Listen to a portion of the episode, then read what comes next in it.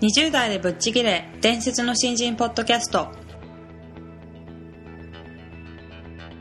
伝説の新人ポッドキャストはさまざまな業界で伝説的な活躍をしているゲストをお招きし20代の皆さんに向けて優秀な人材と言われるレベルではなく圧倒的に突き抜けた人材になるためのヒントをお伝えしていく番組です。本気の20代に火をつける伝説の新人養成プロジェクトがお送りいたします。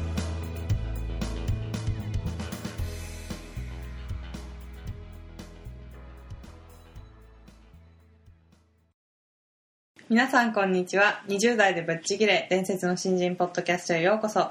ナビゲーターの戸谷香奈です。伝説の新人プロジェクト小宮です。よろしくお願いしまよろしす。くお願いします、えー今回は前回に引き続き志垣十郎さんにゲストとしてお越しいただいてるんですけども、えー今回は伝え方が違うというテーマでお話を伺っていきたいなと思いまして、あのまあ、今まさに伝えるっていうお仕事をされてるのでその伝えるのが上手くなった秘密なんかをちょっと探っていきたいなと思います、うん。はい。ということでよろしくお願いします。はい。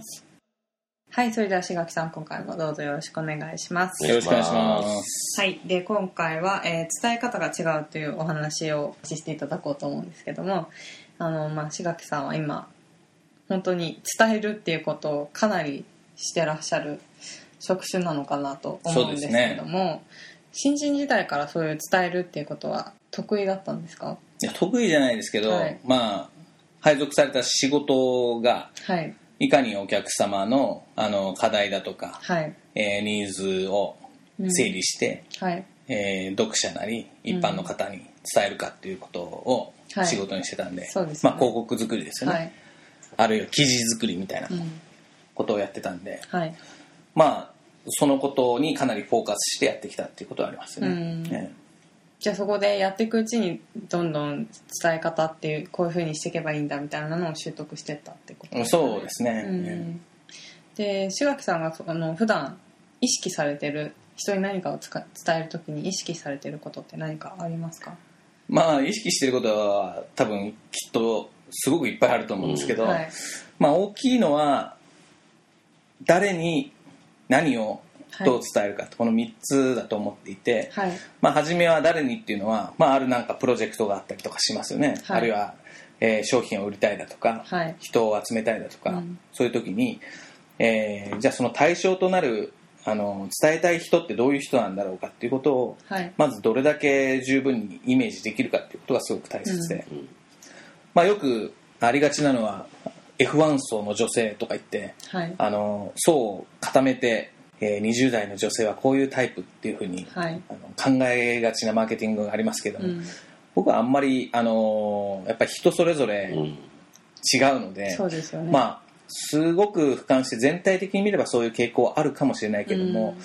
まあ、多くの世の中で企業が発信することだとか、はい。えー組織が発信したりだとかチームとか個人が発信する内容が相手に伝わるかどうかっていうことを考えた時に、うん。えー20代の女性全員を動かすなんてことは当然なくてはい。目の前の1人であったりだとか10人であったりだとかいやうちの商品は1000人に売れれば十分なんだよっていうことであったりだとか、うんそういうことがあると思うんでじゃあその、えー1000人なら1000人の人たちってどういうタイプのどういう人なのかっていうことをうん。どれだけイメージするかっていうことがまずはい。最初ですよね。うん。でその上でその人たちに対して何を伝えていけば一番心が動くのかはい。ということを考えてうん。それを、えー優先順位をつけて整理していくと、はい。まあ、伝えたいことってすごくいっぱいあるじゃないですか。はいあの伝説の新人の養成講座でもあのワークやりますけど伝説の新人の養成講座って、うん。ねあの特徴的なことはいっぱいいろいろあるけれども、はい。でもそれを誰に伝えるのかによってはい。友達に伝えるのと、うん。うん、社長につく伝えるのと、はい。えーお母さんに伝えるのとではやっぱりなんか興味の持ってもらい方ってうん。違ってくるじゃないですか、そうよね。うん。そういう意味で、あのー伝えるべきこと、えー何を伝えるのかっていうことの優先順位をきちっと整理していくと、はい。まあ、そこの誰に何を伝えるかっていうことをきっちりやった上でうんその上で初めてどう伝えるのかっていうことが出てくるのかなというふうに思いますけど、うん。ちなみに塩木さんが今までされてきたお仕事の中でこれがきっと一番ターゲットとなるような人に伝わったんじゃないかっていうようなお仕事とかってあります？難しい質問ですね。ちょっと今気になったんですけど。すごくいっぱいやあの仕事はすごくいっぱいやってきてるんで、はい。あのどれか一つっていうのはなかなか難しい話ですけど、20代の頃にやった仕事で、はい。すごく印象に残ってて、はい。手応えがあった仕事の一つをちょっとご紹介するとはい。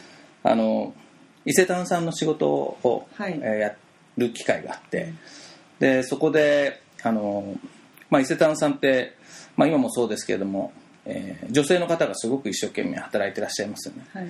それで女性をあの当時もどんどん採用しなくちゃいけないと、うん。で一方で世の中はあの雇用機会均等法みたいなものがあって、はい。生まれて、えー世の中全体が、えーうちは女性に優しい会社ですとかうん。いろいろ言い始めたわけですね、うん。それはもう言わなきゃいけないぐらいの感じ、今のはい。地球に優しいみたいなは感じで、どこもかしこもそういうことを言い始めたんですけど、そうすると、えーずーっと昔から、あのー女性に優しくっていうかきちっと女性を、あのー生かしてどんどんあの仕事をしていたうん。伊勢丹さんが、えー広告プロモーション的には結構埋まってしまってるような状態が生まれてたんですけど埋まってしまってる。埋まってるっていうのは他社の広告の中に、はい。あのどこのどこもかしこも女性に優しいですよって私たちははいと言ってるんで。はい。うん。でこれはどうしどういうふうに伝えていけばいいんだと。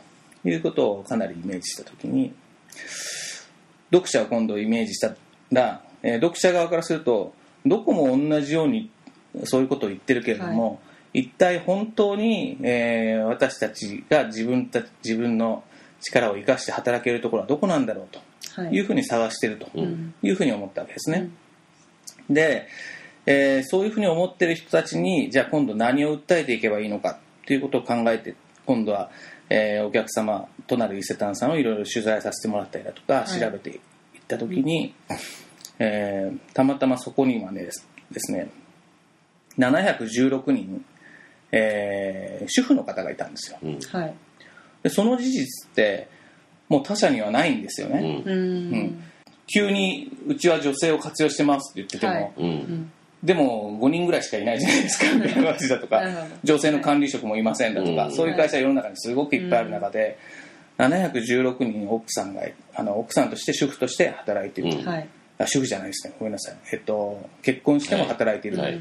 方がいるという事実を見つけた時に、えー716人の妻がいるっていう広告を打って発信したんですようね、ん。はいでそれで伊勢丹さんのあの、えー女性活用について訴えていくようなことをしたんですけどはい。その時はやっぱり数字の持つうん。強さであったりだとかうん。具体性であったりだとかあと716人っていう言葉と、えー数字とそれから、まあ、女性がいるじゃなくて妻がいるっていう言葉にちょっと絡めたわけですけども、やっぱそこであの数字とちょっと右脳的なところであの引っ掛けるものと、うん。うん。えー組み合わせて作った時に、えー反応がすごくあって、うん。ああこういうことが大切なんだなっていうふうなことは感じましたね。うん。なるほど。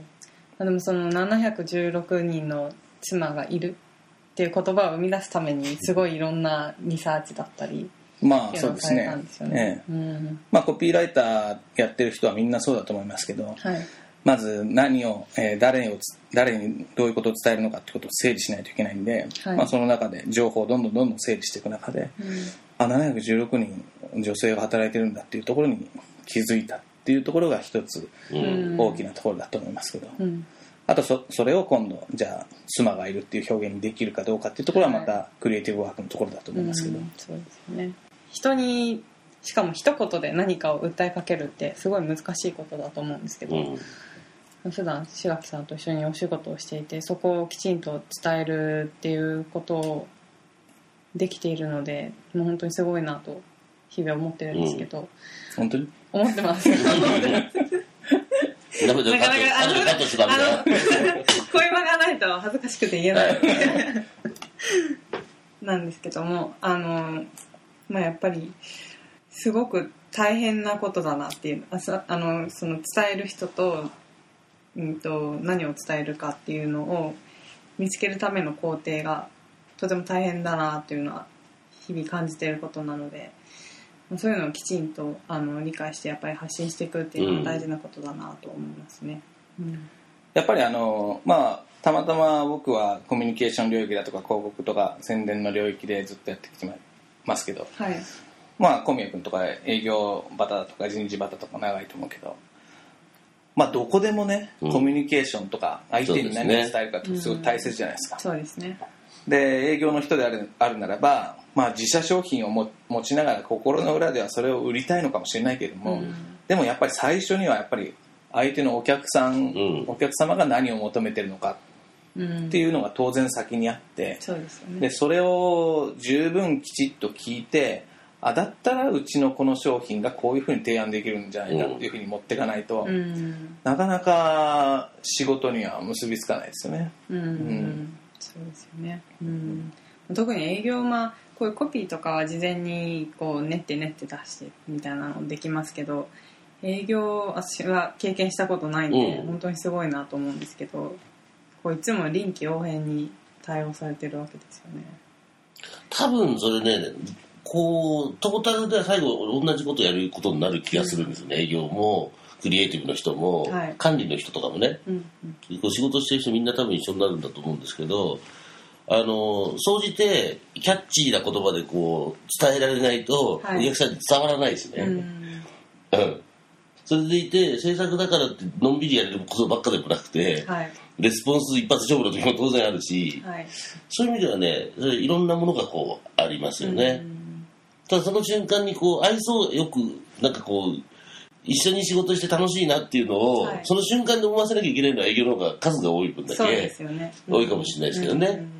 やっぱり営業もそうだしあのクリエイティブもそうだしん。人事なんかも,、うん。もう何でもそうだと思うんですけどまず対象となる相手がいて、はい。その人に興味を持ってもらえるかどうかがそうですまず最初じゃないですか、うん。そこで振り向いてくれなかったらどんなにいいサービスを持っていたとしても、うん。やっぱり全然通じないわけで。そうですね。だからまずは最初に興味を持ってもらう。振り向いてもらうっていうことをやらないといけなくて。はい。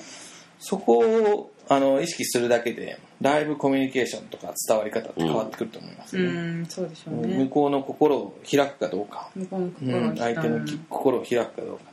そうですね。そこはかなりキーになるかもしれないですね。ううんん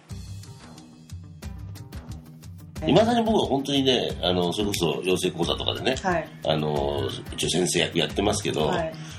伝え方のところが僕は一番難しいなと思って伝えてますよ。ああそうですあうん。あ教えるのも難しい。教えるのもそうだし、僕自身が今の、えー社会人今20年ぐらいですけど、20年経っててもやっぱこれが一番難しくて、そうですよね。うん。そうだと思います私うもんかなり私も伝え方に関してはもともと苦手意識を持ってたのではい。まあ今回このポッドキャストのナビゲーターっていうのをうん。やるっていう話が来た時も私 にできるのだろうかっていうのを思い今でもまあなんか、もうもう今やベテランじゃないですか。そうなんですな でも本当にあの大事なことですし、うん。どんどんレベルアップしていかないといけないことだなとは思うのでうん。本当に日々いろんな人とお話をする中でも学べることとかたくさんあったりするなと思うんであの伝え方っていうのは頑張ってみ磨いていきたいスキルだなと思いますね、なんかあの、やっぱりね、緊張した場面で、はい。こう、やばい、これ失敗したらまずいんだとうん。いうところで伝える回数を増やすことだと思うんですね。ああなるほど。それが偉い人だったり、はい、えーこういうマスに向かってね、うん、今喋ってるのもある意味そうじゃないですか。そうですね。でそういう回数を増やすと、それがだんだん、あの、ちゃんと自分の血となりにくくなるんですよ。うんうん。だから、あの、近所のおばちゃんと毎日ずっと、はいえー喋ってるところで、これ実はあんまり上達しないじゃああまあないですか。確かにそうですねうんうんそれはぜひやってみてください。はい頑張りますはい、ということで今回もありがとうございまありがとうしたございました。